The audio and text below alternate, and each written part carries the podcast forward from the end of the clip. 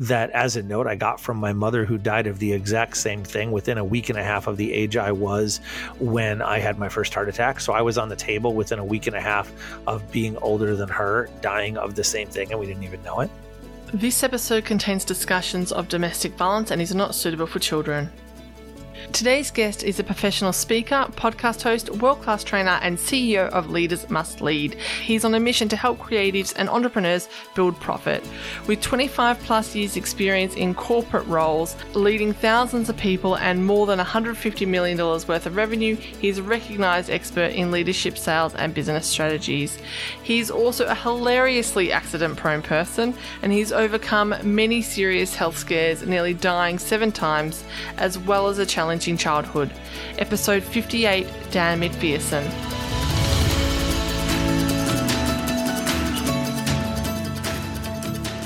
Welcome to One Moment Please, the podcast where our guests take a moment to tell their stories of how they've overcome adversity to achieve success, and you take a moment to tune in. So bring on the inspiration.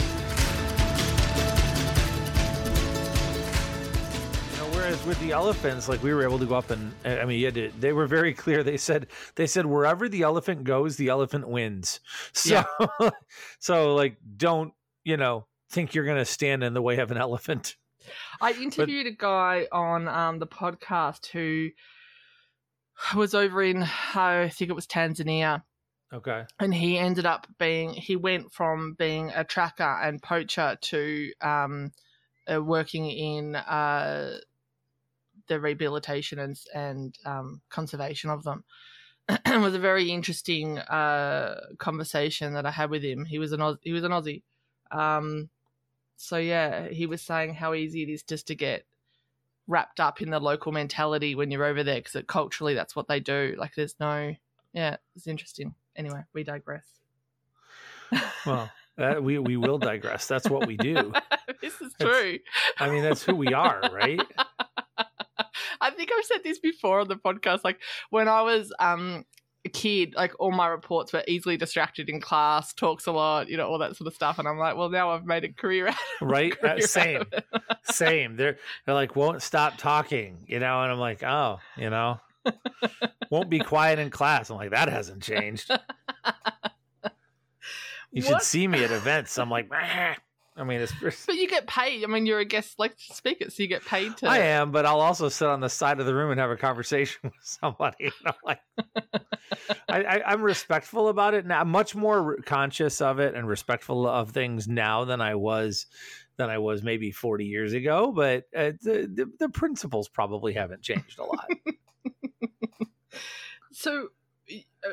Tell me a little bit about your because you podcast for living as well as well as being a I life do. coach. So, would you say that you're more life coaching or more podcasting in terms of? Well, first, I would while other people do, I would never describe myself as a life coach. There's a zero percent chance I will use that term self descriptively. What do you use then? Um, I people use a lot of different terms with me. They've used mindset, business, all of this. I like to say all development is personal.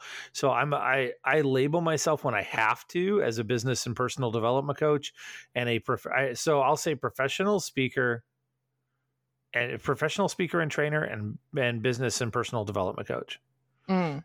And then I could use founder of Leaders Must Lead. I, mean, I have lots of different things because I run six businesses, but it, but the the the things I, I would say that are forward facing the most are the professional speaker, business and personal development, professional speaker, professional speaker and podcast host, and business and personal development coach. Those are those are the most forward facing.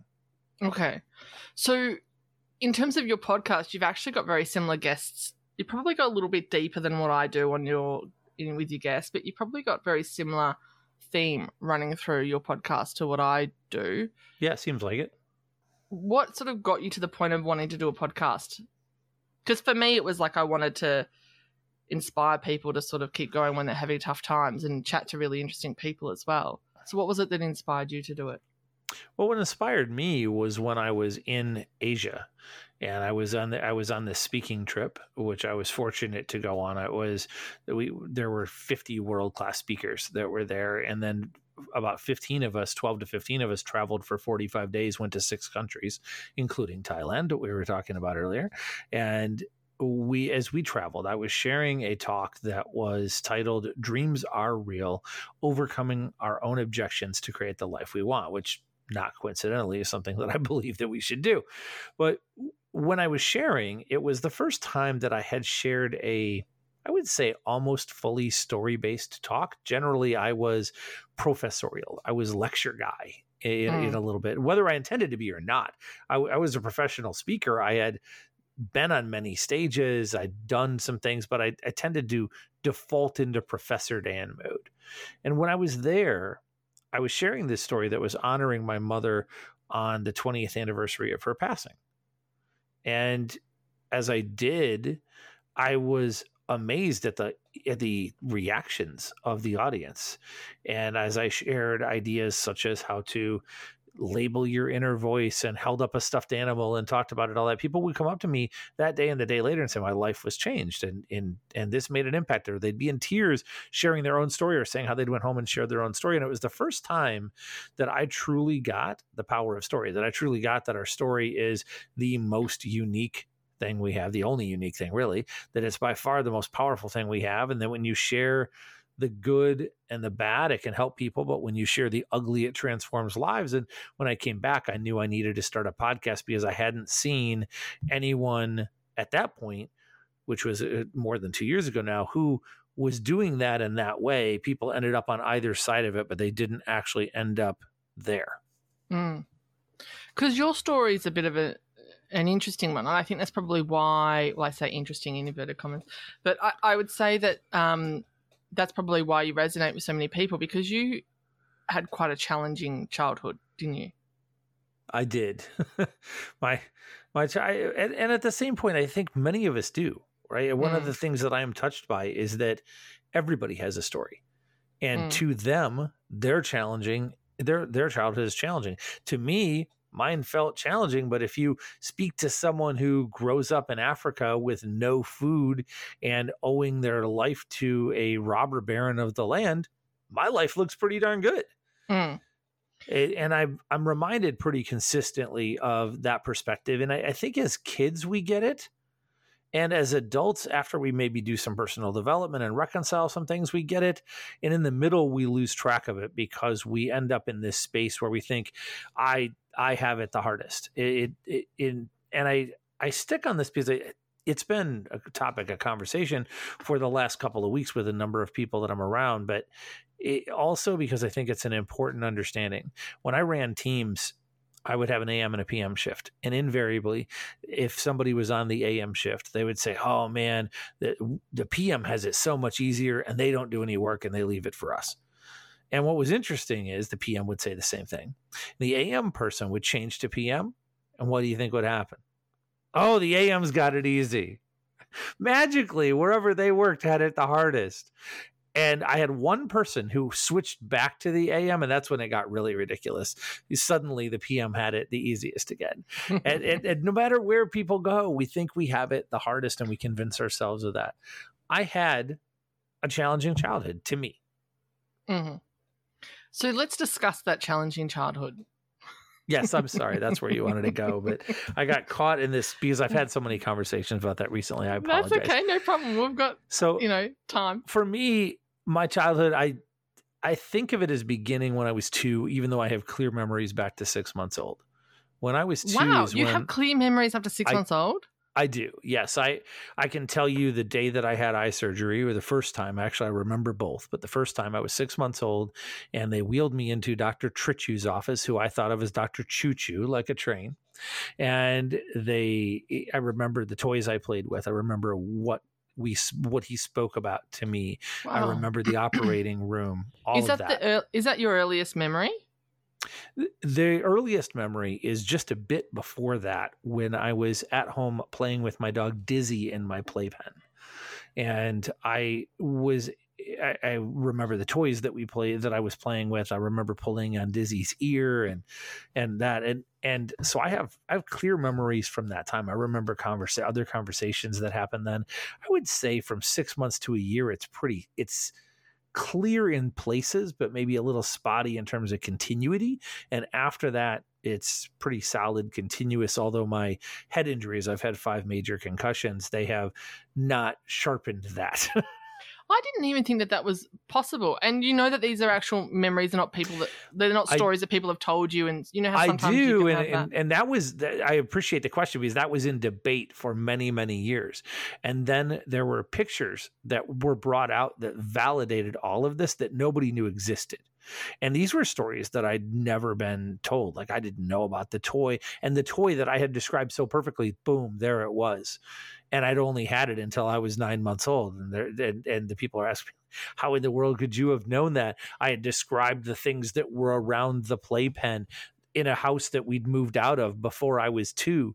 All of these things that that got validated over and over, and slowly people came became believers myself you, included i guess are you one of these people that remember you know how there's there are people in the world that can remember every everything like every to down to the minute. You just ask them what happened on this day, and they'll be able to tell you. No, I'm not. I was before my head injuries. I was very close to that. I would say I was maybe ninety percent of the way there, mm. ninety five percent of the way there. I, before my head injuries, I could count cards through a six deck shoe and tell you what cards were missing.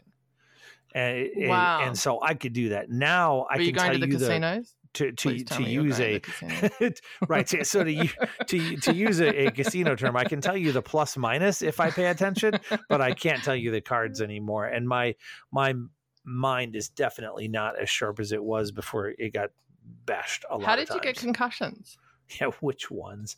So i i've i've had concussions from a number of different things. The most famous, the most well known, is the one that gets people to shake their head. And it's also listed as number one in the most ridiculous injuries. I say number one because we have a top 10 list of most ridiculous injuries that we update every just year for, for me. Uh, just for me. Yeah. Oh, yes. There are 20. We narrow it and reorganize it to only keep it to 10. There were 22 last time we made the list. Okay. And these are just ridiculous injuries. I mean, like like going on a walk and breaking my finger, uh, things the things that are you know, or deciding I'll show you. You know, I, you make me feel like I'm gonna bang, that I'm banging my head in the wall and I slam my head into a brick wall and give myself a concussion. I, there are these things. The crazy one and as if those aren't crazy enough and there are yeah. others too like i almost separated my shoulder playing ping pong. I mean there right. there's the list is is You're pretty walking, crazy. walking accident then. Oh i a little bit yes. I got i got my head ridden down a hill and i broke my nose. Oh my I, goodness. I there are there were things that happen in life apparently and most right. of them seem to happen to me. Uh, I, am not saying I'm a magnet for that. I am saying maybe you bring a hard hat if you come along.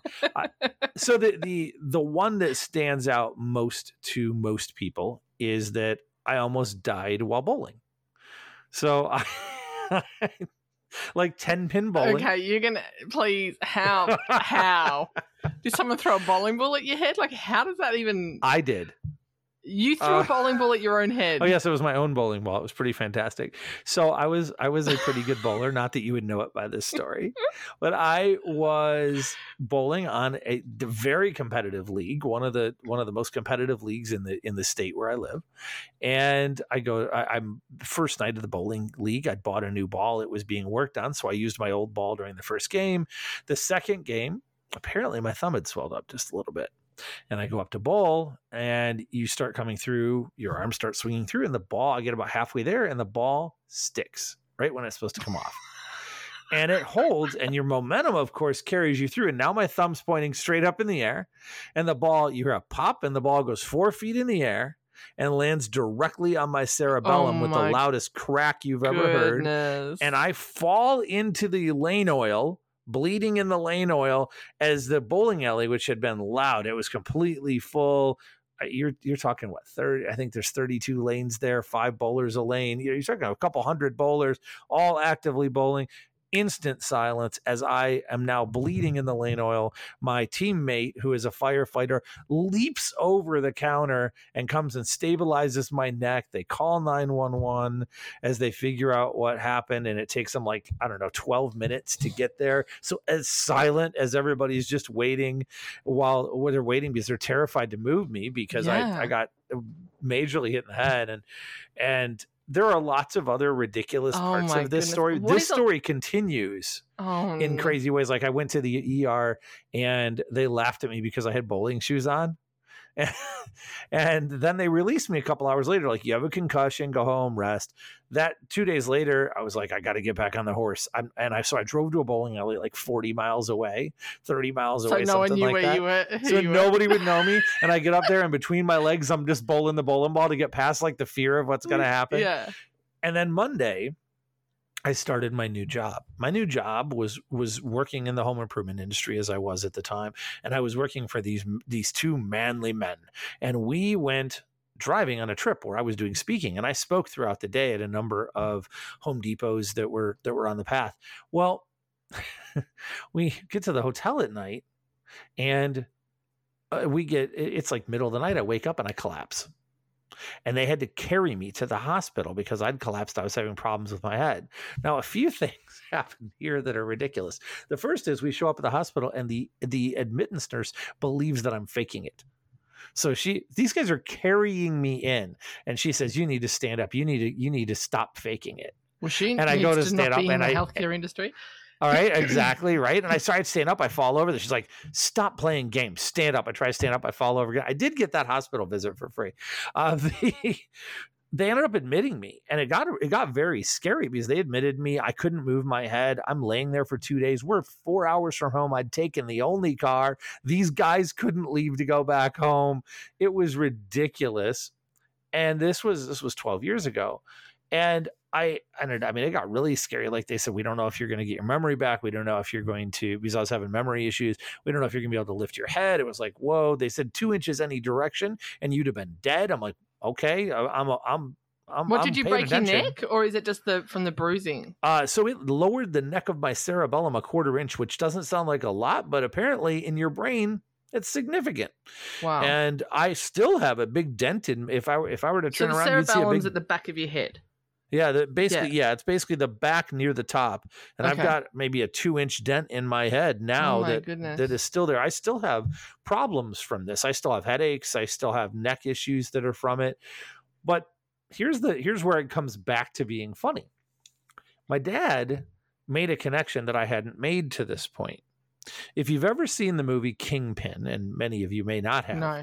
but if you ever have, it's a movie about a bowler who gets injured in a ridiculous way and loses and loses his bowling career.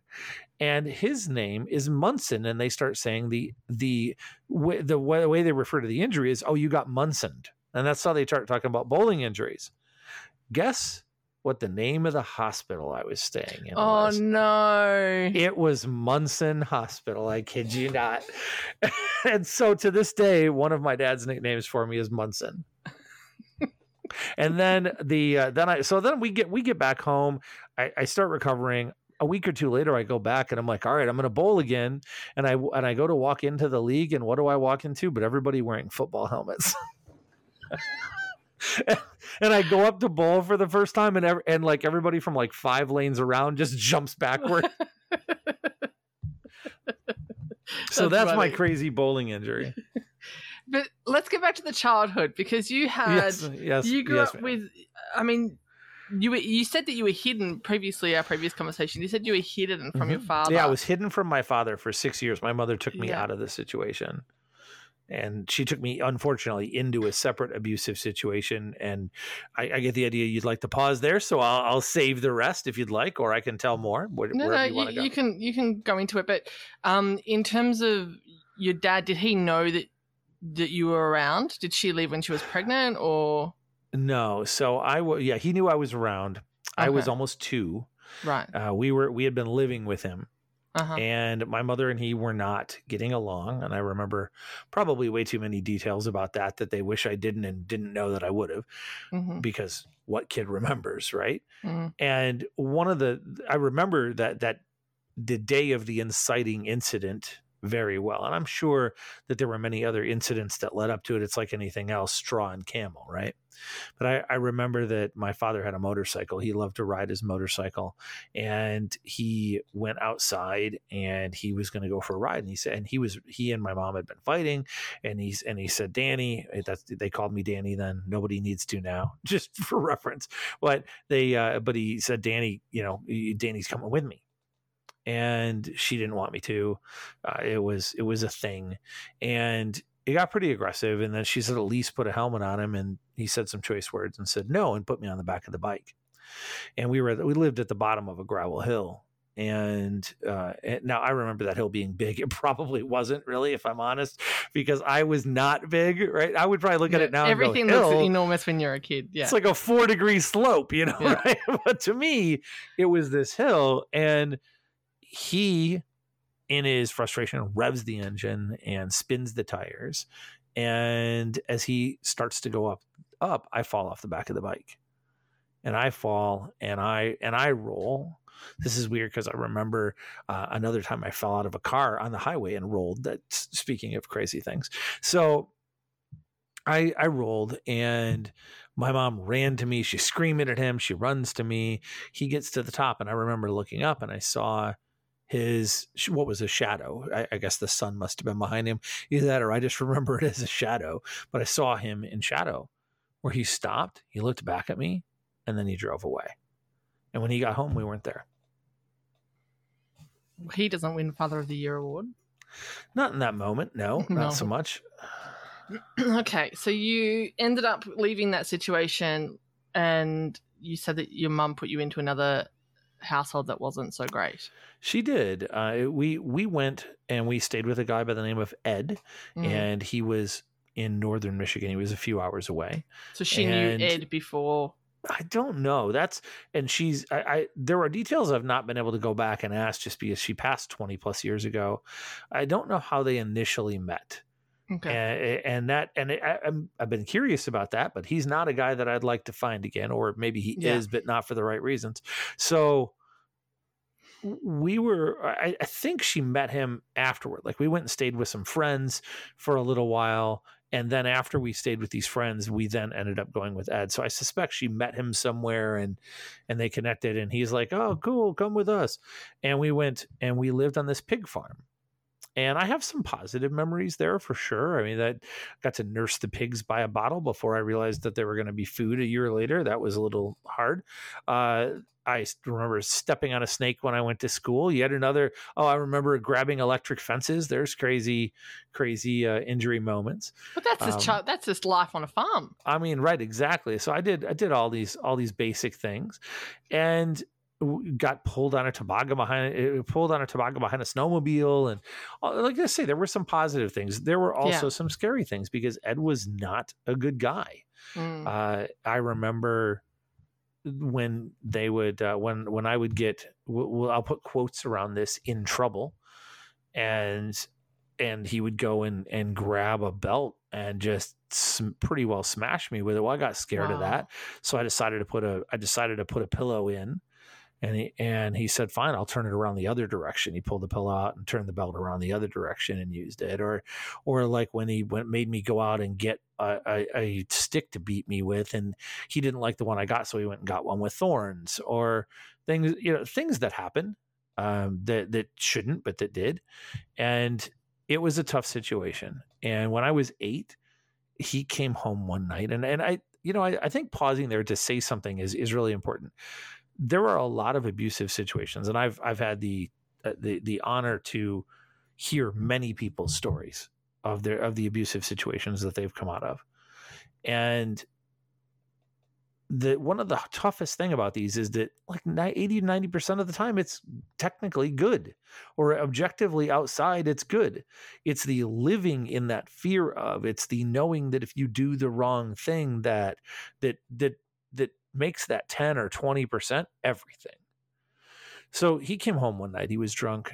And I remember when I was, and I was eight, so I was right. I was basically right at eight. I mean, do I know the exact date? No, but I was eight or seven and a half or eight and a quarter, something right in there. And he came home and he was drunk. and I remember he was kind of he was ranting, but he but it was it was just matter of fact ranting. And he looked at my mom and I and he said, "I'm leaving, and I'll be back in two hours. And if you're here when I get back, I'll kill you." So we called some friends after he left, and thankfully they came and rescued us out of there and took us back to the town where we had lived before. And we went on to the next part of our crazy journey, which did get crazy. Hmm. Okay. I'm just digesting that. Fair enough. Mm. So now my mom and I go and we live in the town where my dad is, although in a very different part, a much worse part. And I recently found out that the way I got reconnected with my dad was because a friend of his saw us on the street and then told him about it and we, we got reconnected in that way and so when i was eight i re-met my father and i remember lots about my first trips there and and him trying to make things right and me trying me as a kid trying to figure it out but what i've what i most of the time connect to is the time i spent with my mom because we lived in what i now know and then i was pretty blissfully ignorant of it but what i now know was real poverty to the point to where she was selling herself so that we had rent to the point to where we would have half a hot dog in the house and I would eat and she wouldn't. And she'd, and, and I would tell her, I'm still hungry. She's like, no, you're not. I'm like, oh, cool. All right, good. I'll just go play Monopoly some more. And yeah, I mean, that was, it was a tough time. I was bullied really badly. There was, there were kids down the street who grabbed my glasses and snapped them in half and I wore them duct taped for six months and things like that. I had, a, I had one friend there, but the rest of it was, was pretty rough for a few years. And I then then I heard that my mom was getting remarried. And I think like a lot of teenagers, I was I was like half resentful, half hopeful, like maybe you, things will change, right? You heard from her or from others? From her. Well, I mean from oh, her. She tells okay. me, but yeah.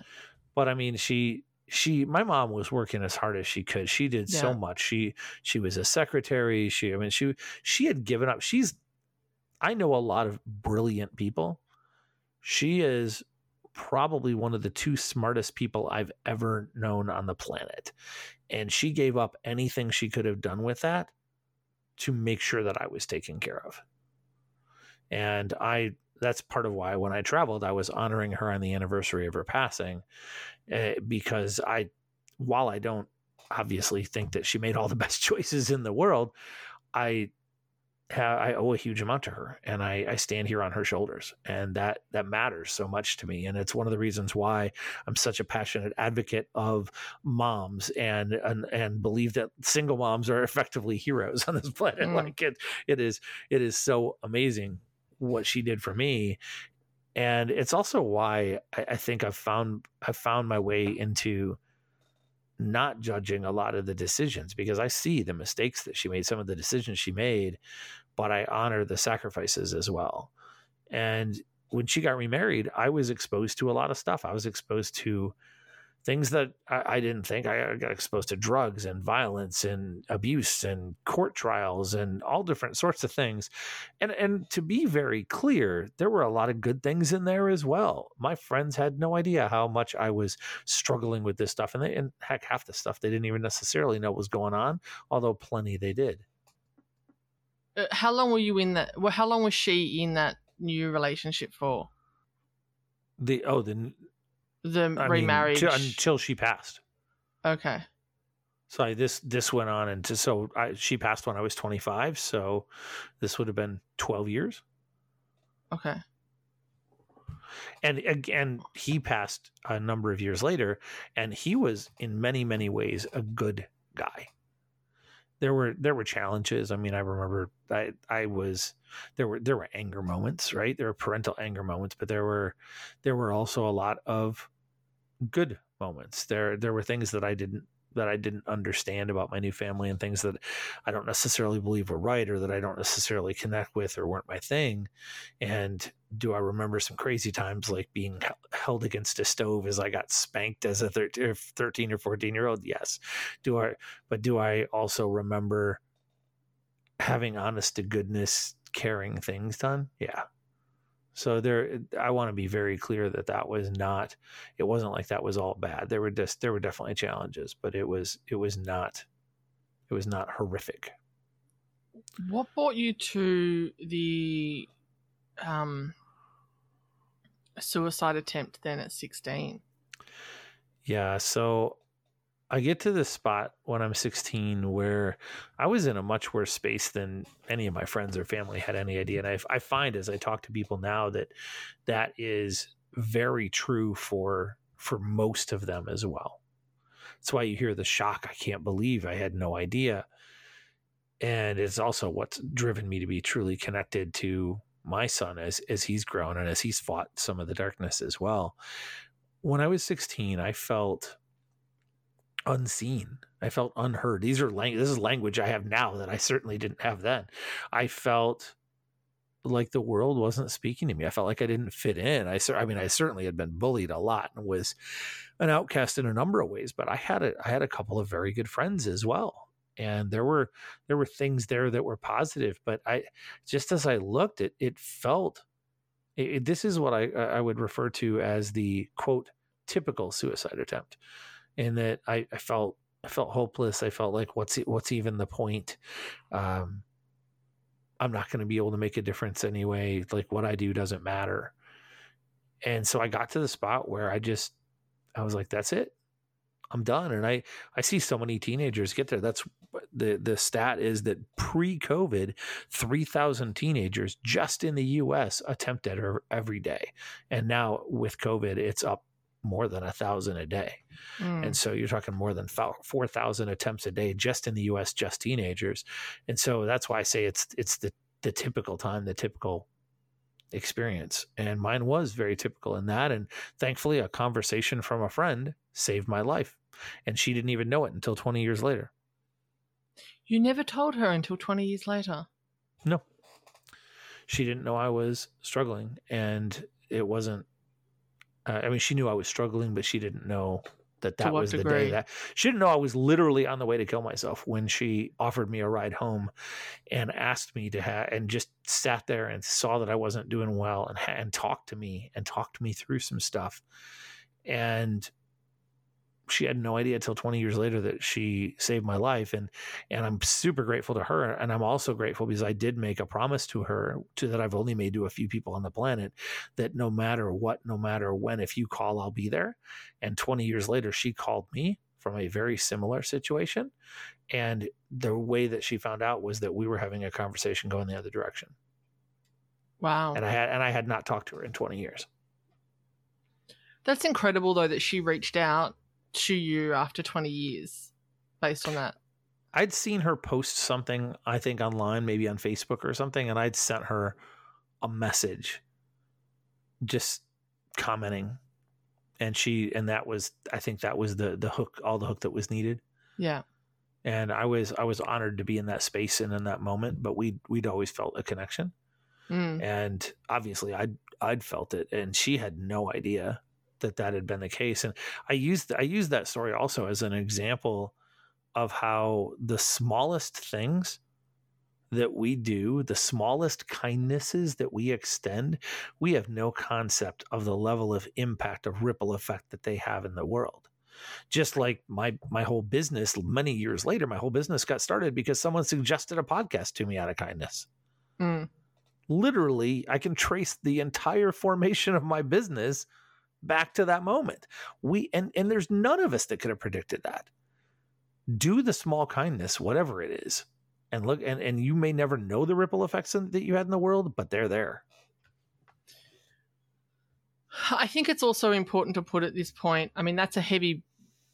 Great that she reached out, but it's also a heavy burden. So, if anyone's in that same situation, please direct people to professional um, services for that sort of thing as well. I think that's important to. Oh, for sure. And again, yeah. she had no idea that she was having that conversation with me. No, oh, I, no, I, I meant when she reached out to you. When she reached out to me, yes. Yeah. I I had had yes.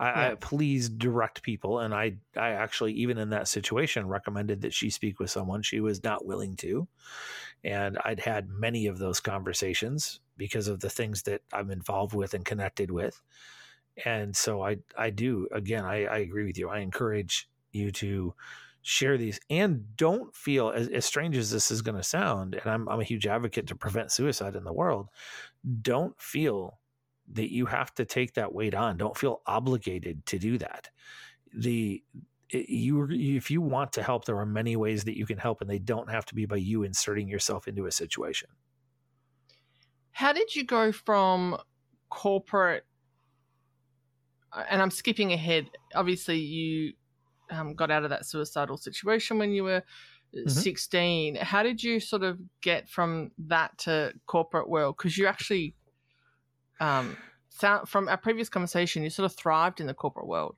I did, and it's it's important to to maybe highlight the two things that I learned from that situation when I was 16 because they dr- they've driven almost everything since. That was the first of what I would call inflection points in my life, and the two lessons I took from that attempt at 16 were first that wherever you are your environment the people that you're around that that may have influence because of course it does but that the the, the really change comes through our choices that choices create change.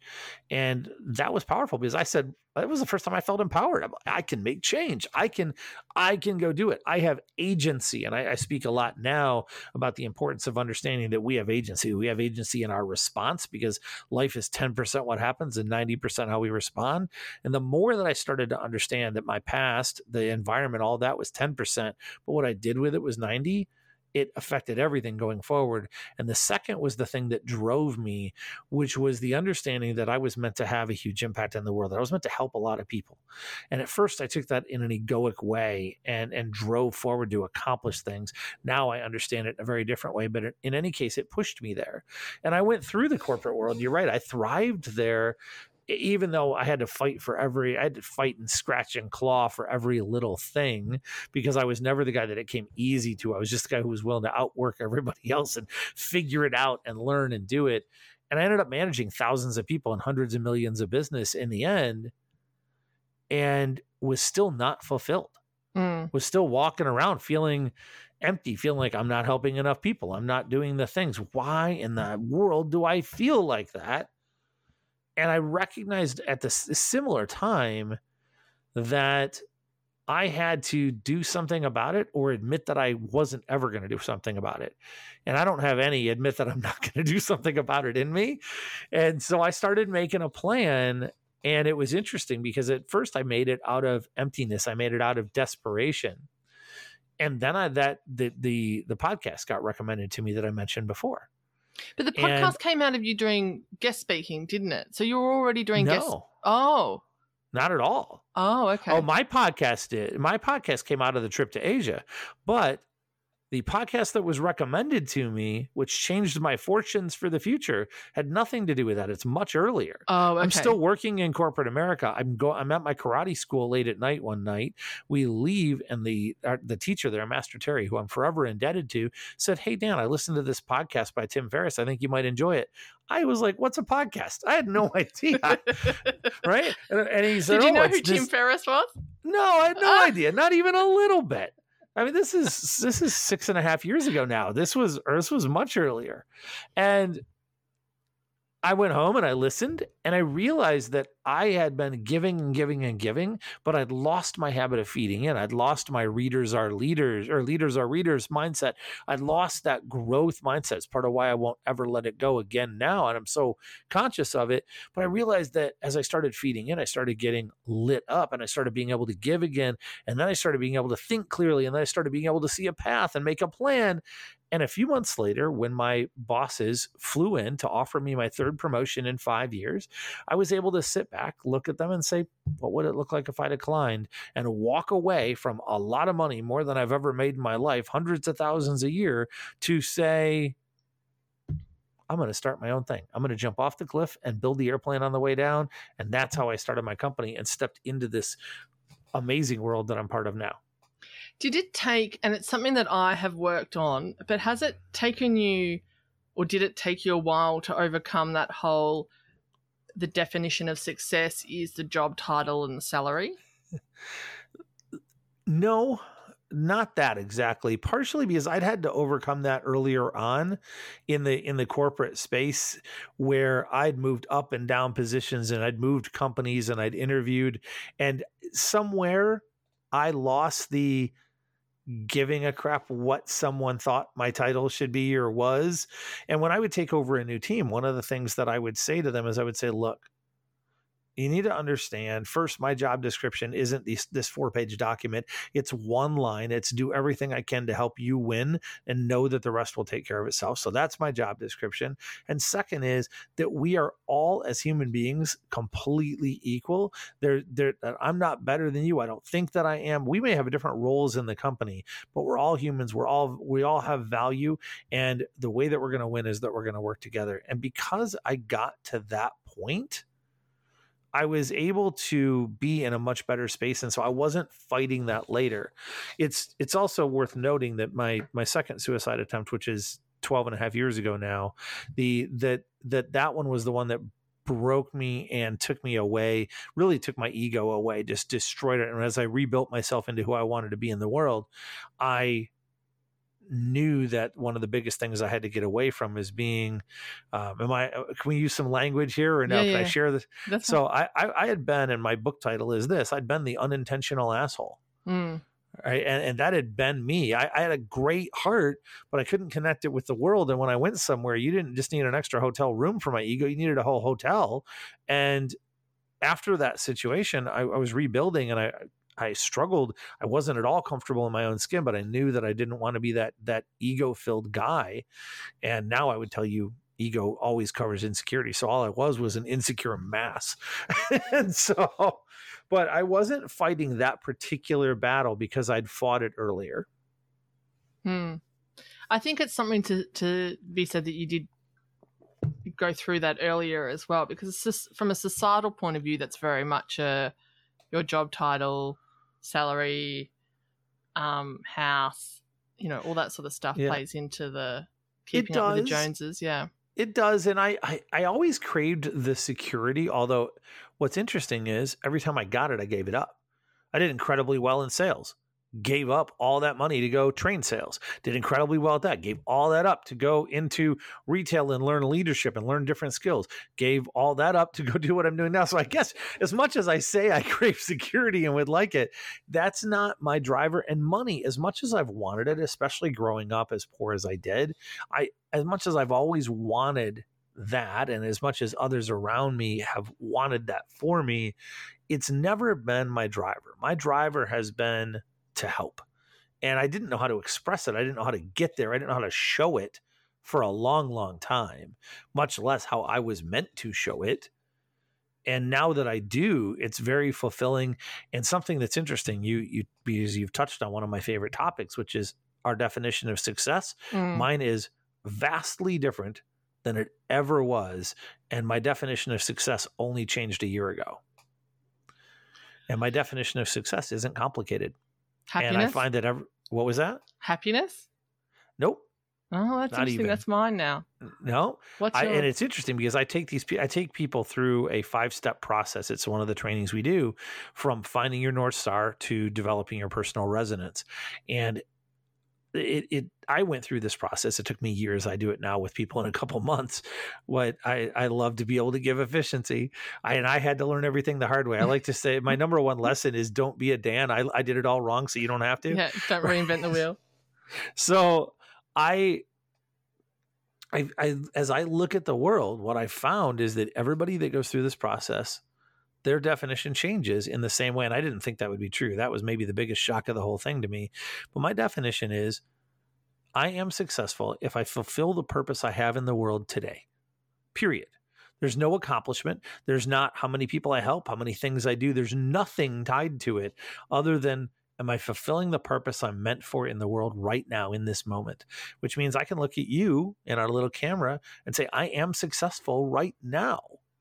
And I've never been able to say that, even when I did huge things, sign a $150 million deal. Dan, what are you going to do now that you're successful? I'm not successful.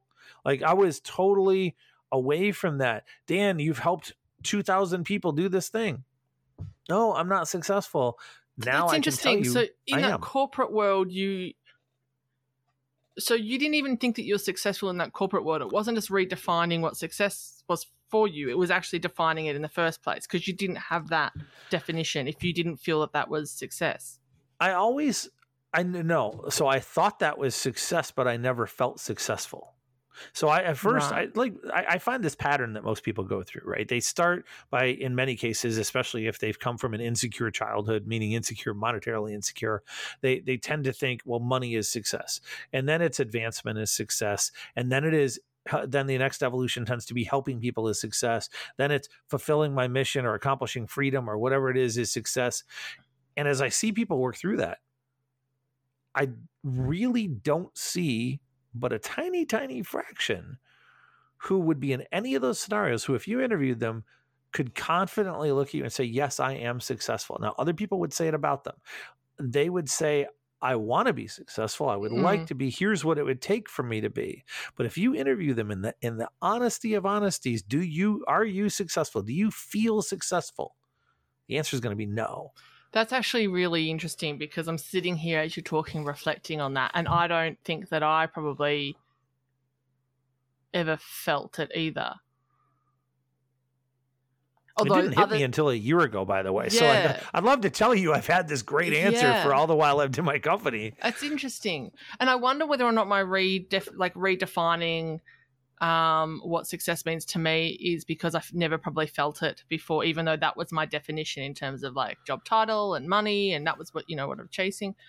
And I didn't have an unstable childhood like yourself. And my, my parents still together, and it was a happy childhood.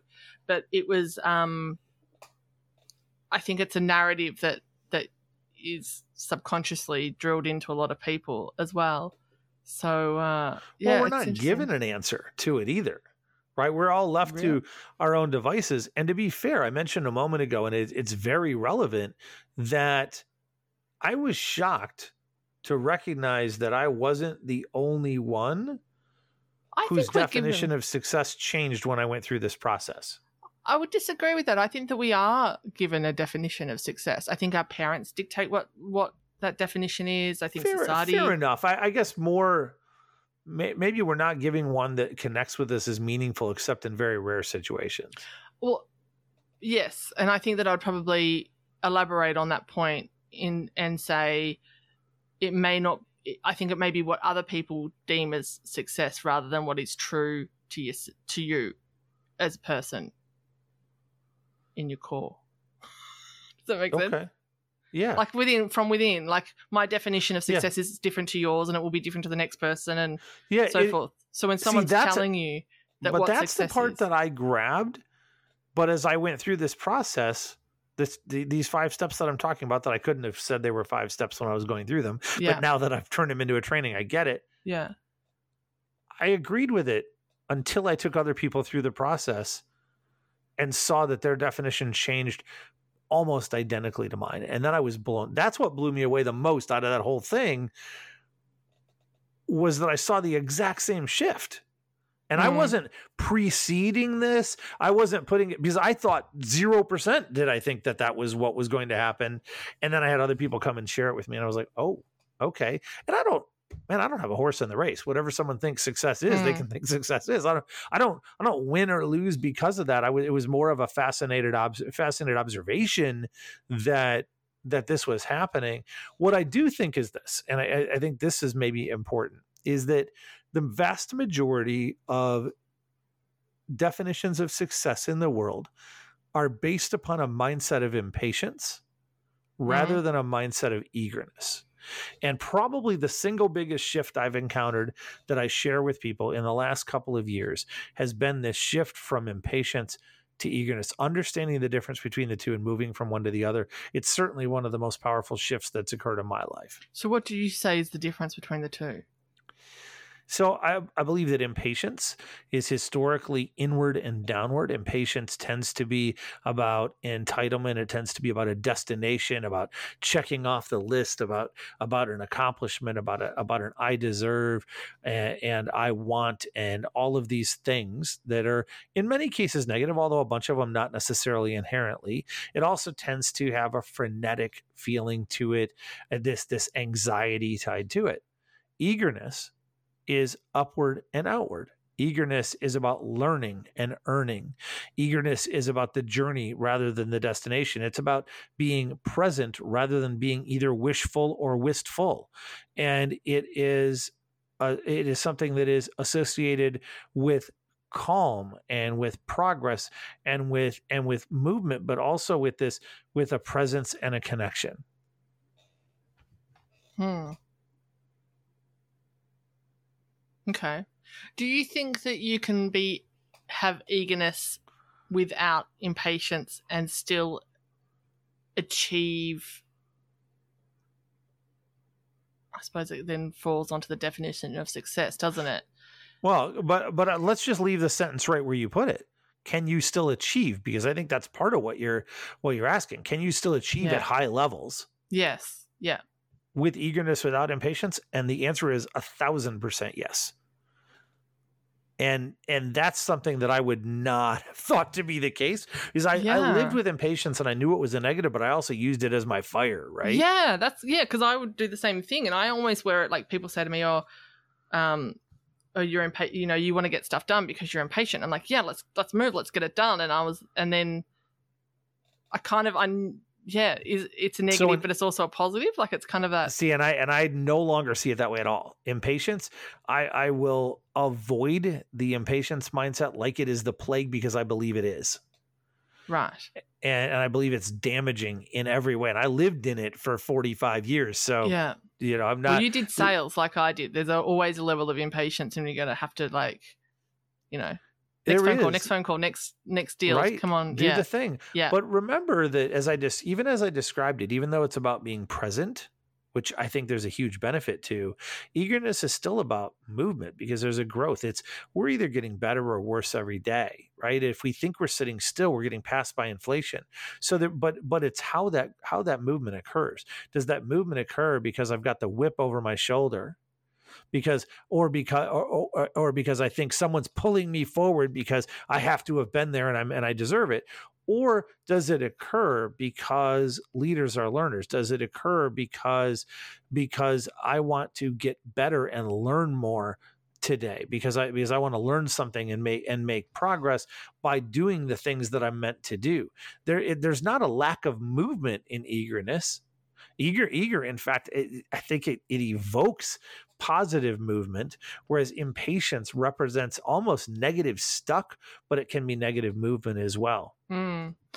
And to me, I think, which is interesting, I think thinking about what you're saying, having this conversation, to me, it was either your go, go, go, which I suppose is an a, a impatience rather than eagerness, or you're procrastinating. There's like, there's like two speeds. You know what I mean?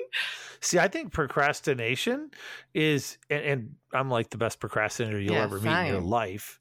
Yeah. And I would win a lot of competitions of how to procrastinate well, but I, I would actually argue that procrastination is a form of impatience. Well, um, who's the? Oh, I'm gonna have to look this up on Instagram. Um, there's this psycholo- psychologist that um is she's just written a book. High five, people that know will probably. I'll have to find her. Um, anyway, she says that impatience is avoiding stress. It's a stress avoidance thing. So you procrastinate because you don't want to deal with the stress. Oh goodness me! I'll have to find her. Keep talking. I'll find her. Yeah, I think I yeah, I don't know, and I don't know if I completely agree with with even that perspective. Is there are there are people who crave the stress and therefore they procrastinate, and so I I don't know that I could that I could buy that that definition in the first place. I, I think there's I a component that definition. there. Sorry, That's okay. You can have a different opinion. You're I allowed do. to. Yeah. right now, mind you, I also, to be fair, have not read the book and could be taking a tiny fraction of one picture that I'm misunderstanding and extrapolating from it. So I haven't read the book, but I have watched a lot of her stuff on Instagram. And if I can remember her name, that's driving me bloody. I hate it when this happens. Anyway, so um, I do like a lot of her content. It resonates a lot with me. So, and I'll, that's great. yeah. And again, I'm not I'm not like, oh, she's terrible, or even that I uh, disagree with her. I'm saying the little tiny piece that I've heard, I have a concern about. That's all. no, that's fine. You're allowed to. So, in terms of because you've written, you've moved from okay. Let's take a step back because you moved from um, corporate world and then you realigned your definition of success, and mm-hmm. then you moved into your own businesses. So, talk a little bit about what your businesses because you said you you have six. So, what are they?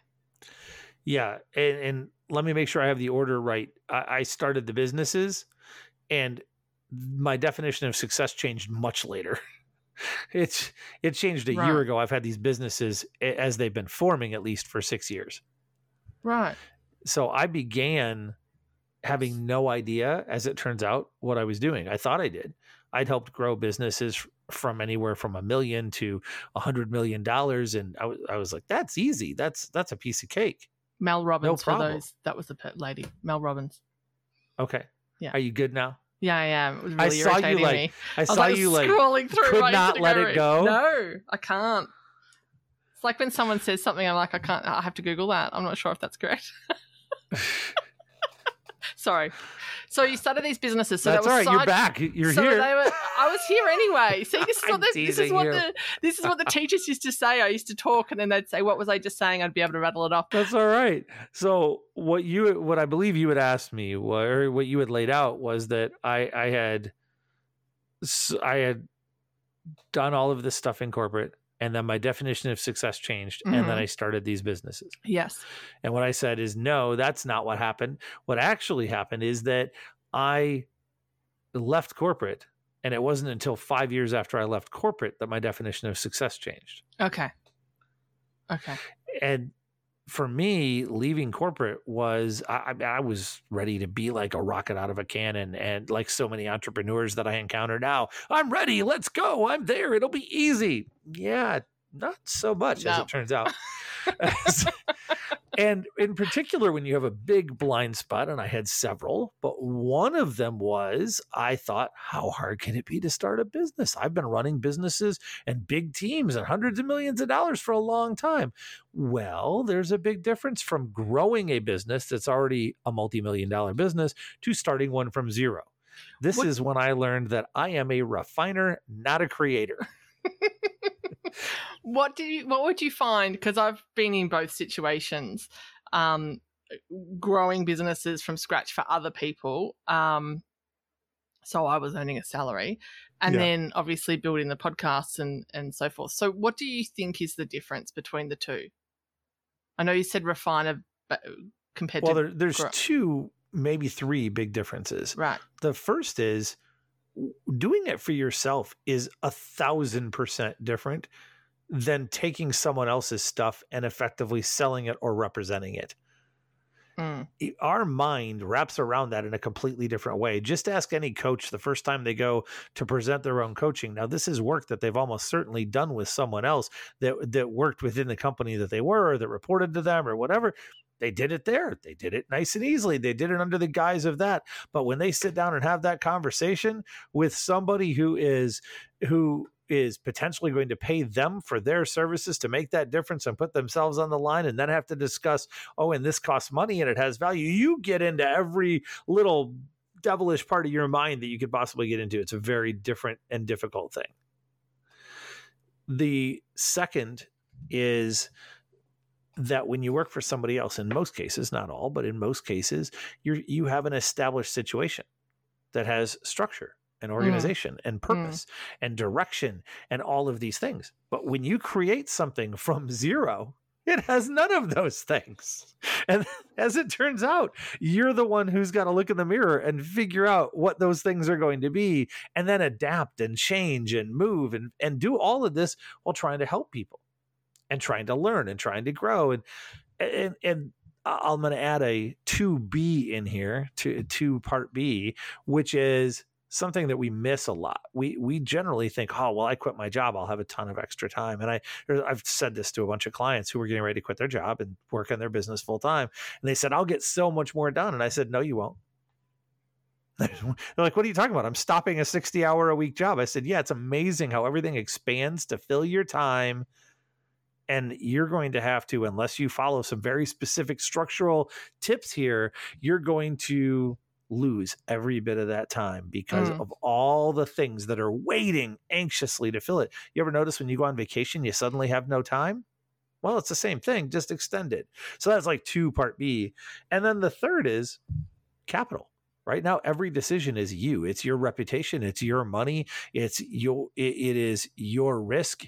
It's all of this, but it's also being done in many cases. Unless you just got a big investment, it's being done on a very shoestring budget. And when you say, "Oh, we should advertise," oh wait, a, how do I do that? B, who would I do it with? And C, how would I pay for it? And there's all of these pieces that come in. And that's before you get to things like understanding your niche, knowing your mission, being able to market all of those things. Did you come up with the um I want to do the development stuff with people? I know you don't like the, the terminology coach. The development stuff with people and I'm then fine with coach. I just don't use life coach. so okay, so the coaching. Did you come up and okay? So when you're from a business background, did you sit down with a business plan and say, "This is what I'm going to do"? Did you create a business plan around it, or have you just kind of been figuring it out as you go along, what feels right? a little bit of column A, a little bit of column B. I came out with a plan and and I and I knew that I could help people. Yeah. I knew that I could support people. I'd I'd given a lot of advice to people. I, so I'd helped people with that worked for me, the thousands of people that Mm. did. And then I'd given advice to other small businesses, to friends that had been very successful in this. So I I, I entered knowing this has value. I can do it. Therefore, whatever I may have struggled to call it coaching, consulting, whatever I wandered through of 30 different things that it could have been labeled as, I knew I could do that. And so I decided to start doing that. This is when I did learn asking for money for yourself versus someone else is a whole different conversation and validating that you're eh, eh, that what you're doing makes a big difference matters and and I've learned I learned a lot of things through that. And that that mattered and then I had to figure out, well, why am I doing all this? Where does it go? What's going to be impactful? What's going to scale? Who do I really help? All of those questions came up for different reasons, and they do for virtually everyone. And they had, and I had to find answers. Where did you find the answers? Was it sort of when you were sitting down refining refining everything or was it sort of talking with your clients what they wanted? Like how did you refine it? There are a number of places. Number one, my coaches. I I I passionately believe that the best investment we can make is to have a coach, and I therefore I found success with my coaches, and uh, that's important to me. Certainly, my number one gift in the world is synthesis to see things from a hundred places, pick a little bit from each one, and combine them into something that was better than any of them. So I would learn from my mistakes. I would learn from others. I listened to thousands of hours of podcasts. I looked eh, and talked to different business owners, and I absorbed all of it and coalesced it and figured out, oh, there it is. I also figured it out and refined it because I made a bunch of mistakes. And that's one of the things I try to help people do a lot less of. But I, I made a lot of mistakes, some of them very painful. The the multiple websites that I went through being an example, thousands of dollars spent, frankly, pretty pointlessly because websites are largely non-beneficial at this point and that's that's been a shift in the last couple of years but even when i was doing them i didn't i didn't really understand i didn't ask the right questions. I law i made a bad decision of saying when somebody said dan you need to know your niche you need to know who you're aiming at i said no you do but i don't i can help everyone. Well which anybody who is now laughing and shaking your head you're right because you do have to know who you're aiming at. You have to know who you're speaking to and for and all of that. And other people may come to you, but if you're reaching out, and you're spending resources, you have to know who. And I've I found that out by not doing it. It in after telling after somebody telling me that I needed to and didn't listen to them. How did you mention the difference between working with someone and having that whip over your shoulder, which is definite reality when you're working in the corporate world, um, compared to being self motivated and, and running your own business? How did you, in the last sort of two years, particularly the last 14 months, you've gone through a number of health issues. Mhm. How did you stay motivated and keep your business on track? Because I'm sure there's lots of people in that situation. Well, I I would say that I didn't keep I did stay motivated. I did Mhm. not keep my businesses on track as I would like, mostly because at some point the health issues were just too numerous, frankly, it, between multiple heart attacks and multiple cancer scares and liver disease and thyroid issues and everything else and medicine conflicts and all of this that added up. It, at some point, it just got to be a lot. The medicine conflicts were the biggest thing because they caused a certain level of brain fog in me that I literally couldn't function for months at a time. Mm. And so my business struggled mightily. It went from the multi six figure coaching business that I built and with a speaking business that was being launched in a powerful way to very little and and is being rebuilt out of it. That's mostly not my mindset. In fact, I would say it's almost 0% my mindset in terms of my belief, my passion, my engagement, my understanding, my strategy, and much more the fact that I was unable to function. But how did I keep the the forward focus the strategic mm. mindset the encouragement that's yeah. really important that's a super important question because i i do believe as most people do about 80% of the people i've asked the question on my podcast that the number one characteristic you must have as an entrepreneur if you're definitely going to be successful is grit perseverance resilience however you want to label it and I think that comes from different places for different people. For me, it, it's certainly come from the drive that I've had, knowing knowing passionately what the purpose is that I'm meant for in the world. Having found that resonance a couple years ago or a year and a half ago, and when I did, letting that change everything in me because everything started flowing to me instead of me fighting through it. But the second is, and you hear this a lot today, but I, I would connect it in a meaningful way. The second is objective gratitude. And what I mean by that is first recognizing the thing that we've all heard. Life is 10% what happens, 90% how we respond to it. And I'm never going to go eh, to Vegas and bet on 10%. So why do I care to a large degree what happens since life is 90% determined by my response and I'm 100% in control of me. So I choose to respond, which is why I've lived gratefully. And it's corollary which is that in our darkest day, in our darkest hour, and when I think of that, I think of the day my son almost died two and a half years or three and a half years ago or i think of the or i think of the day that i was laying on the operating table after they told me 60% of people died from what i had.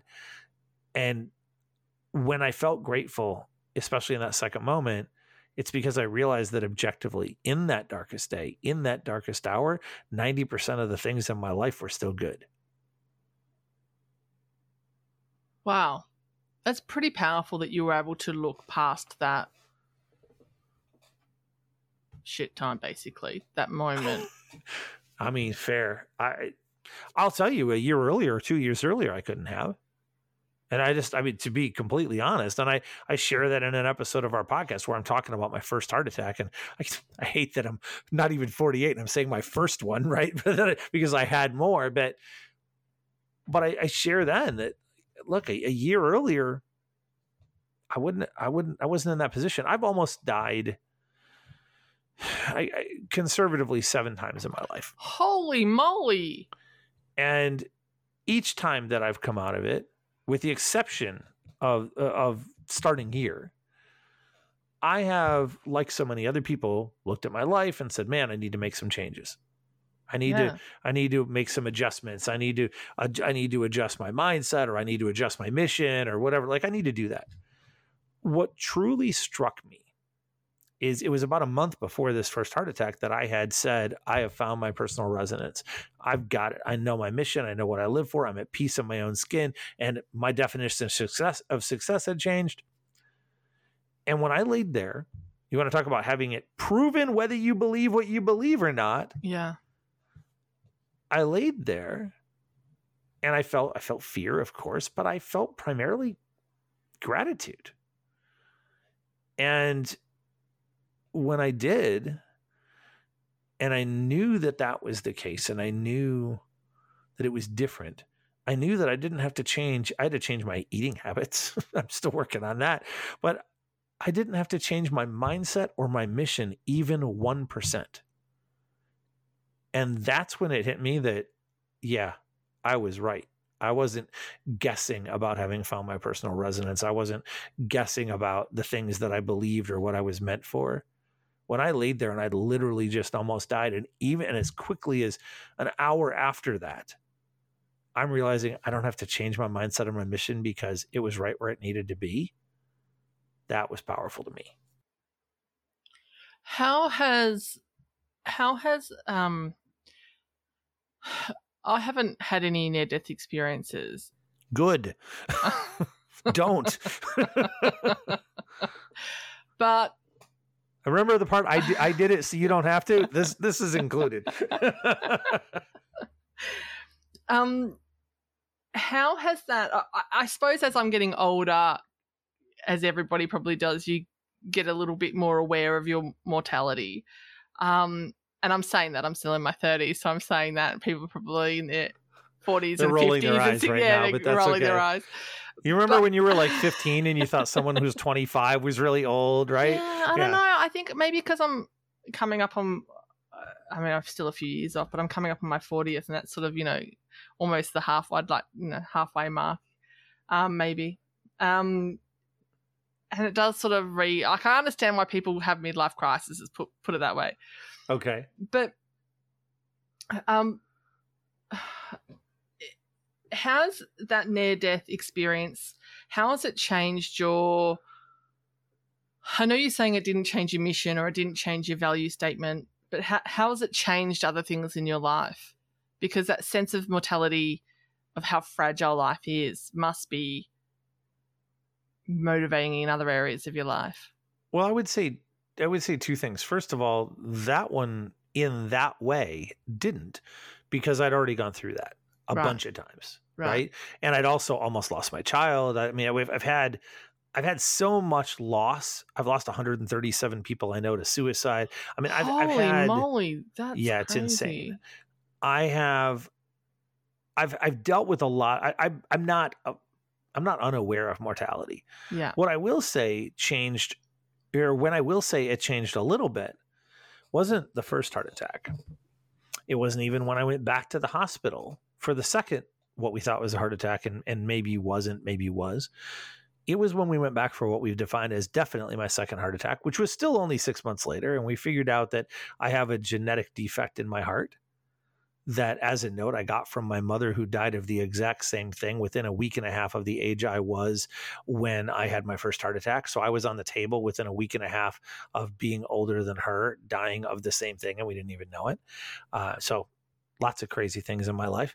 But that second one, when we discovered that I had that genetic issue, and that as a result of that and a couple of other things, that my that, that my artery was going to keep clogging. It's currently 100% blocked. I'm st- I'm sitting, standing here talking to you with 100% blocked artery in my heart, and we're just in pain management because the surgery to fix it is major and scary and they'd like to wait a few years if they can and my cardiologist's answer to me right now is don't worry your next heart attack probably won't kill you so you're good um, she has the she she's super bright she has the bedside manner uh, manner of like an you know a uh, an iron brush but but Hang on a minute. How Yeah. can you be?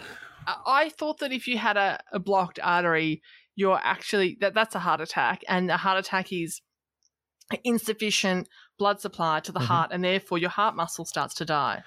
yeah there, there's more to it than that Okay, and your heart oddly enough can even make some side arteries right.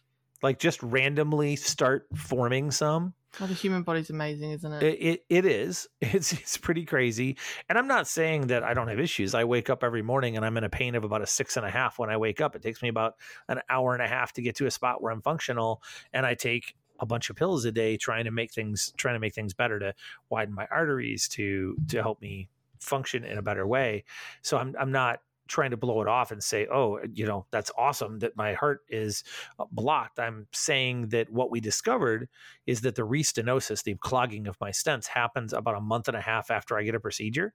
So unless I want to have a procedure every 45 days, which has a two week recovery and two weeks of pain before it, and all that, so I'm losing 50, you know, maybe 15 to 30 of those, and not really gaining any significant medical benefit, then this is my option at the moment. so, what's the enormous uh, procedure that they're putting off? A heart transplant.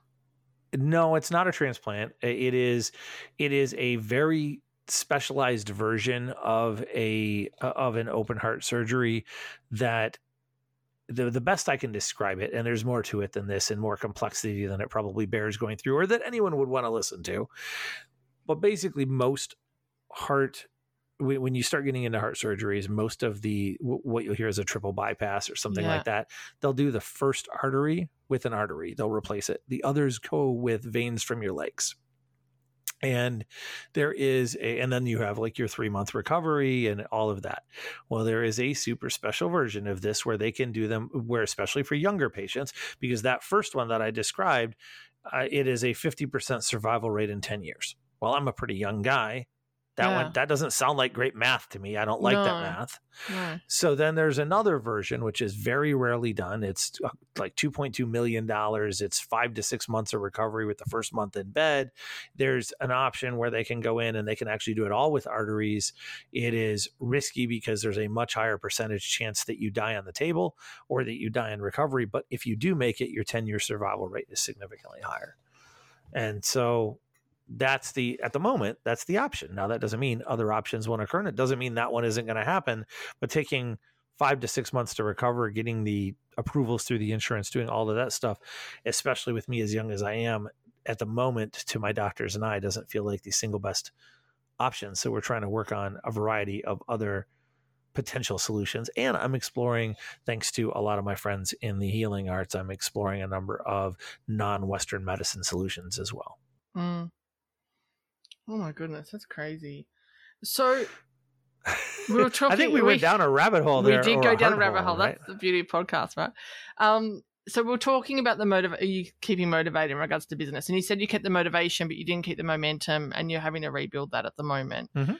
Um, what would you say that would be the biggest factor of keeping that motivation? Because a lot of people would have said, "Look, it's all too hard. It's easier for me just to go back to the corporate world, get a salary, what what do you think kept you motivated? Was it that your value statement in regards to you know your purpose? Yeah, so a lot of it is I've I've done a lot of the work to ask what my north star is yeah. what what am i meant for in this world what's the legacy that i want to leave all of that and and it took me a while to really pin that down but once i have and and since we haven't shared it here yet i'll share it that my mission in the world is to ins- to inspire true generational change that will reduce human trafficking hunger poverty and racism by 15% in the next 15 years worldwide and I know that's what I'm meant to live for. I know that's what I'm meant to work towards. And the way that I test these things when I help other people find their north star, and we go through that whole process, is is a it's a fun little test. It's the it's, I call it the break rocks in Russia test, and it works for everybody but my Russians.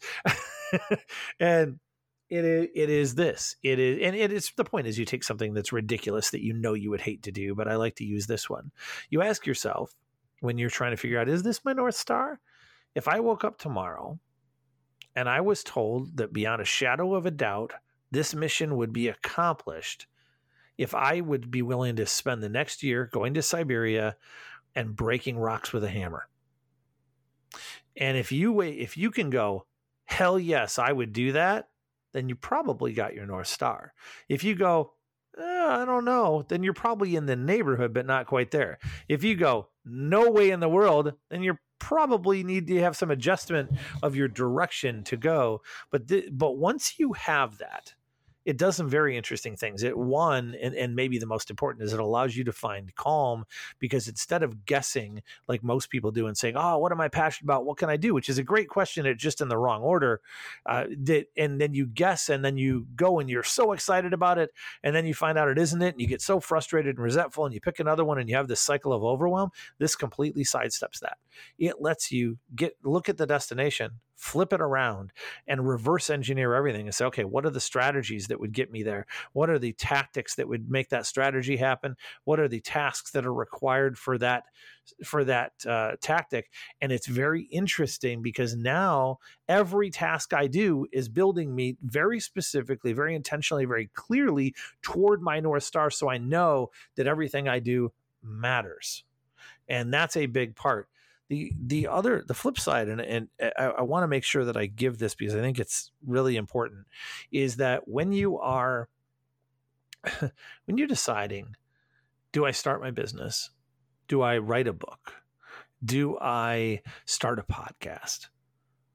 People ask me all the time Dan how do I know when to do it? And my answer is do it when you can't not do it and if you do that, you're a lot more likely to have the resilience. If you do it when it's just like, eh, maybe, well, that's cool. Then do it as a side gig and put it out there and take a shot. I'm not saying don't take the shot, but if you're thinking, should I jump off the cliff? Ask yourself, am I at a spot where I can't not do it?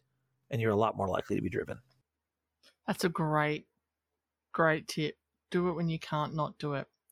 You, the majority of your clients that you focus on, or I don't know, maybe all of them, are women, and you said in the LGBTQ. Is there other other letters after that community? there often are. My my clients fall into primarily three groups, and I and I think saying ninety five percent of my clients is fair because I have I have a couple of clients who have come to me or who I've encountered over the years who don't fall into these categories. But the vast majority of my audience and my clients are women, creatives, or people in the LGBTQ community. They they match one, sometimes two or all three of these of these categories, and that's the majority of people that I work with. Yes. Why are you focusing on those those categories of people? Well, the, the, the bigger question for me was why in the world are these people focusing on me?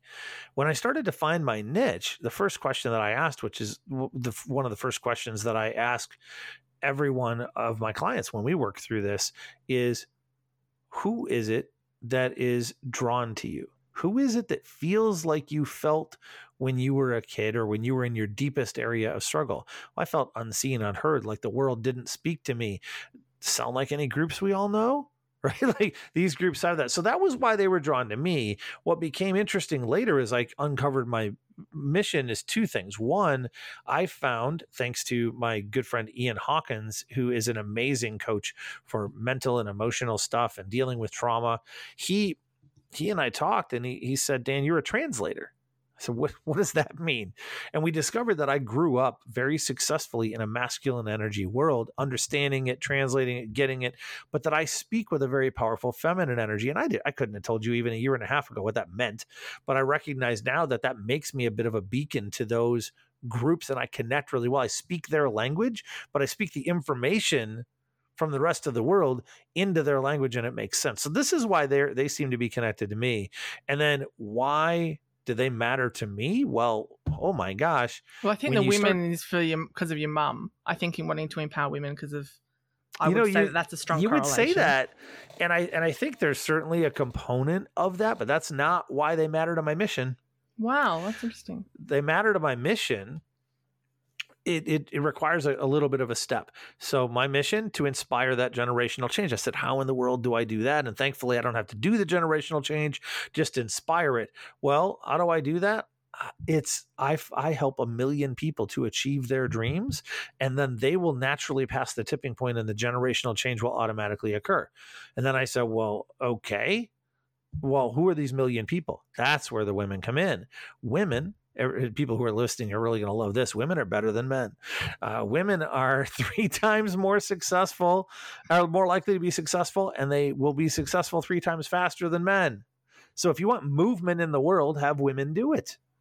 If you want newness and light in the world, it's creatives. They're the genesis of almost every big change. And if you want resilience, reach out to the LGBTQ community. And if you mix those together in the right ratio, boom, generational change occurs. And so I believe that that's why that mix of, of why all my groups are there. And then all I had to ask was, what is the pain or the frustration that they're encountering? And how can I meaningfully impact that now that I have the ability to translate to them, now that I have the audience, now that I connect with them? What is what's the meaningful difference I can make in their lives that will allow them to achieve their dreams? How do you measure the 15%? Well, you can look it depends upon which one of those you're speaking of but if you look for example at human trafficking there are pretty clear numbers that are out there if you look at racism is probably the hardest one to measure And, I, and mm-hmm. I love that you asked this question because I'm a numbers guy, I'm an analyst and a strategist. and rarely do people ask me questions in the how did you come up with these formulas, Dan? Where does That's this come from? side of me coming out. Come on, you know, Yeah, no, I'm- I'm-. Well, and and, it, and then when people, the rare people who do ask the questions, are always a little surprised when I actually have answers and didn't just pull it out somewhere. Uh, no, I so- expected you to have an answer, but I yeah. but yeah, so each of these, if you look at the main organizations that are that are engaged with them, they they each have their own measures for here's how many incidents, here's how much is going on, here's how much of the world's economy is impacted, et cetera. And measurably, we're looking to decrease that by 15%. Now, interestingly, I very intentionally can't tell you exactly what 15% of each of those is right now because I know that we are so early in the process that knowing that number will cloud the issue other than knowing how significant each problem is that's important right just like I know the numbers for suicide I like to know how significant these problems are how much of the world it impacts but knowing the the number that is 15% far less relevant for me right now the one thing that is odd is well where did 15% came from or come from? And I don't have a great answer to that, which is very rare for me. Generally, every number I give you, I have this perfect, like, here's the nine steps of how I got there. The 15% in 15 years is what was, I, guess the best way I can put it is, it was what was impressed upon my soul. Uh, hang on, I just want to go back and clarify. So you're saying that you've got the 15% goal because that's what you Mhm. felt that you that's to what- reduce it by 15% in 15 years. but then am I correct in here in saying that I heard that you said you didn't know the numbers of what that measurably was? I do know I have, I have those numbers. I'm saying I don't know those numbers. Okay. All right. So I don't know them cold. So you could look and them I spec- and and to be I, I want to make one other clarifier because I did say this and I and I meant it. I do not look at those numbers right now. Okay, because to, to for me, I would be like, okay, that's the fifteen percent. These are the numbers because I'm a numbers person. You know, this is this is how I measure So- that goal. Very and, and I get that, but I would also have you ever heard of the book Four Disciplines of Execution, 4DX? No, All right, so Four Disciplines of Execution. There there are I take a little bit from a lot of different books. yeah, good, that, that's that's the synthesis, right? yeah, one of the things that they talk about is a lead measure and a lag measure. And, and the lag measure is like the report of things that have happened. The lead measure is what you do to make things happen. And the lag measure in this case, the, the report of things that happen, that's the that's that the numbers that are wrapped up in what the 15% is represented by, right? In other words, I'm not doing something direct that sa- that says if I say today I want to reduce it by 1% this year, it does me it does me very little good in the moment measuring whether we have will be relevant. But if i instead say if i instead have worked the equation as i have to know that it's 984000 people that need to achieve their dreams i call it a million but it's really 984000 if you do all the math to achieve their dreams to get past the tipping point then my lead measure is how many people can we help to achieve their dreams? Mm, and that's the number that I care about because I know if A then B. And and if A then B is is what works for me. It's actually one of the things I do when I train sales as well is that I I actually I just did this with a client this weekend and it completely opened his eyes. He I said how many cars do you need to sell and he told me and I said cool, that doesn't matter. And he said what are you talking about? I said, I said, what's the value of a phone call? And he said, I don't know. I said, take every call you've made, divide your income by it for the year. That's the value of a call. And he came up with, oh, it was thirty dollars or something like that, right? I said, great. So every time you dial the phone, it, you you make thirty dollars. It you don't get paid when you sell. You get paid when you do the activity. mm, And so if you recognize the sing, the singular activity that generates the result, focus on the focus on measuring the activity, and you'll get much further. that's interesting. That is a very much a sales mentality, isn't it? Do the activity and the and the results will follow. It is, except that, except there's a there's a flaw in that, in that people are still looking at the results being the other end, whereas I I just I just want to make the calls, and what I look at is not I get so when I was when I was out selling and I would sell for home improvements for a long time I'd come home and my wife would say how'd you do and I'd be like I sold and I was in a great mood or or I like I didn't and I was and I was in a rough mood. I got a couple years in and I would come home and she'd say, How you doing? And I'd say, I made six hundred dollars. And she was like, Oh, you had three appointments. I was like, Yep. because I knew at that point that the value of every appointment was 200 was $200. I knew that I was going to if I had 20 appointments that week, I'd make $4,000. Mm. That's just how it was. And so I I got to where I understood that whether they were home, whether they weren't, whether they yelled at me, threw me out, said I want to think about it, whether they bought, whether they were a credit decline, whatever, I made the exact same amount of money. It's just like we get paid on payday. If you think of somebody who works a 40 hour a week, we get paid on Friday morning at nine o'clock, just picking a number. Well, we didn't earn all of that Friday morning at 859.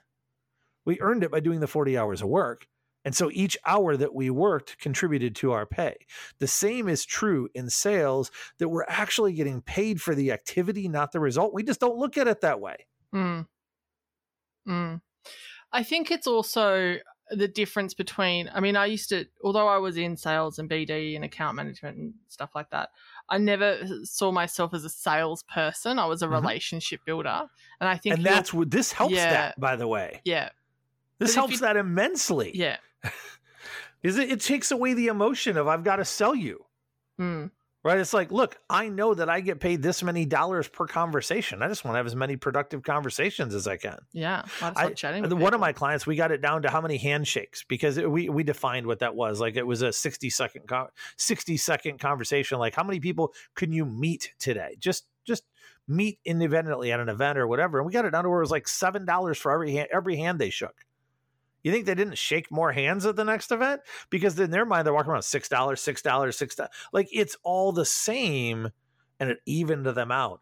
I believe about seventy percent of the things that I train, whether it be time effectiveness, sales, or otherwise, are how to keep us calm. Because the two things we want most in the world, it's what I share when I'm on stage as well. The two things we want most in the world to find our calm, in other words, to be out of the cycle of overwhelm, out of the stress, out of the anxiety, out of all that. So to be calm and to understand our next steps. And if we know those two things clearly, the world changes. It's interesting. I would always go with the mentality of what's their what problem can I solve that they're having. So if you can Mhm. understand what their issue is, then you can understand how to you know provide a Yep. solution. And I think that's a key step in the I think that's a key step in the process. yeah. So if I bring somebody up on stage, which I, I'll do, and I'll do a laser coaching session with them to understand their problem, I'll say, think of the biggest problem you're facing. No, so I meant me- it in terms of like a sales. So sales, if you go to them, if you have a product, or I mean, I was Okay. yeah. So if they've Yeah. come to you, so for example, for real estate, you understand what Right. they're looking for, what their issue is. Uh-huh. Too many kids, house too small. So then you can use that to to sell. Same thing in I was doing recruitment as well. So same thing for recruitment. It's a time Right. factor. Yeah, of of course. And and every business exists for only one or two reasons to Yeah. either relieve a pain or solve a problem. Yeah.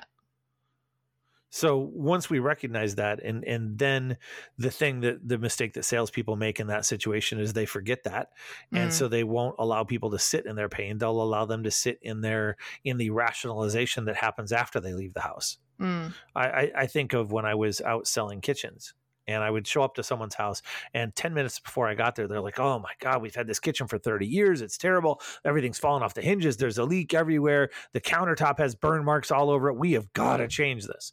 And I would come in and I would say, Hey, how you doing? And, you know, so tell me what's going on with your kitchen. Before I knew how to ask better questions, I would ask them that, and they would say, Oh, you know, it's not too bad, but we're thinking about maybe doing something someday. Like, what? What happened in that in that 10 minutes? And and if i didn't if i wasn't if i wasn't able to ask them questions to connect them to where they really were not where they weren't not making something more than it was but where they actually honest to goodness were then the rest of the presentation would be a waste but if i connected them to that if i allowed them to sit in the pain which we especially as heart-centered leaders we hate to do because we want to solve pain we don't want to enhance it we don't we don't want to we don't want to be the the person who allows them to be in pain for a moment longer than possible but I think you have to let people be in their real, honest to God pain for a couple minutes because if you don't, you're allowing them to suffer for a couple years. Mm. It's interesting point. How do people find you, Dan, for your coaching services and your speaking? yeah, they're welcome to email me at dmcpherson at leadersmustlead.com. I think one of the best things to do is check out our podcast, Dreams Are Real, and join our podcast community. It's, it's really our Dreams Are Real community on Facebook where we help people take the next step toward their dreams. You're welcome to find me anywhere on any social. Just just look for Leaders Must Lead or Dan McPherson. You'll find me. But those are probably the best and easiest places. I Facebook Messenger me. I'm in. Um, um, you were always on Facebook Messenger. You're very prompt at it, even with the time, even with the time differences. I'm like, this is crazy. Um, thank you, Dan. Thank you so much, everyone. I'll put the link in the show notes below, and uh, it's been a pleasure. Cheers, Dan. Thank you so much. Oh my gosh, it's been amazing. Thanks for taking a moment to listen, everyone. We hope this episode inspired you as much as it did us. If you know somebody who also needs a little inspiration, then please share this podcast with them. Also, don't forget to subscribe on your fave podcast app and rate and review us because that helps inspire us to keep making them.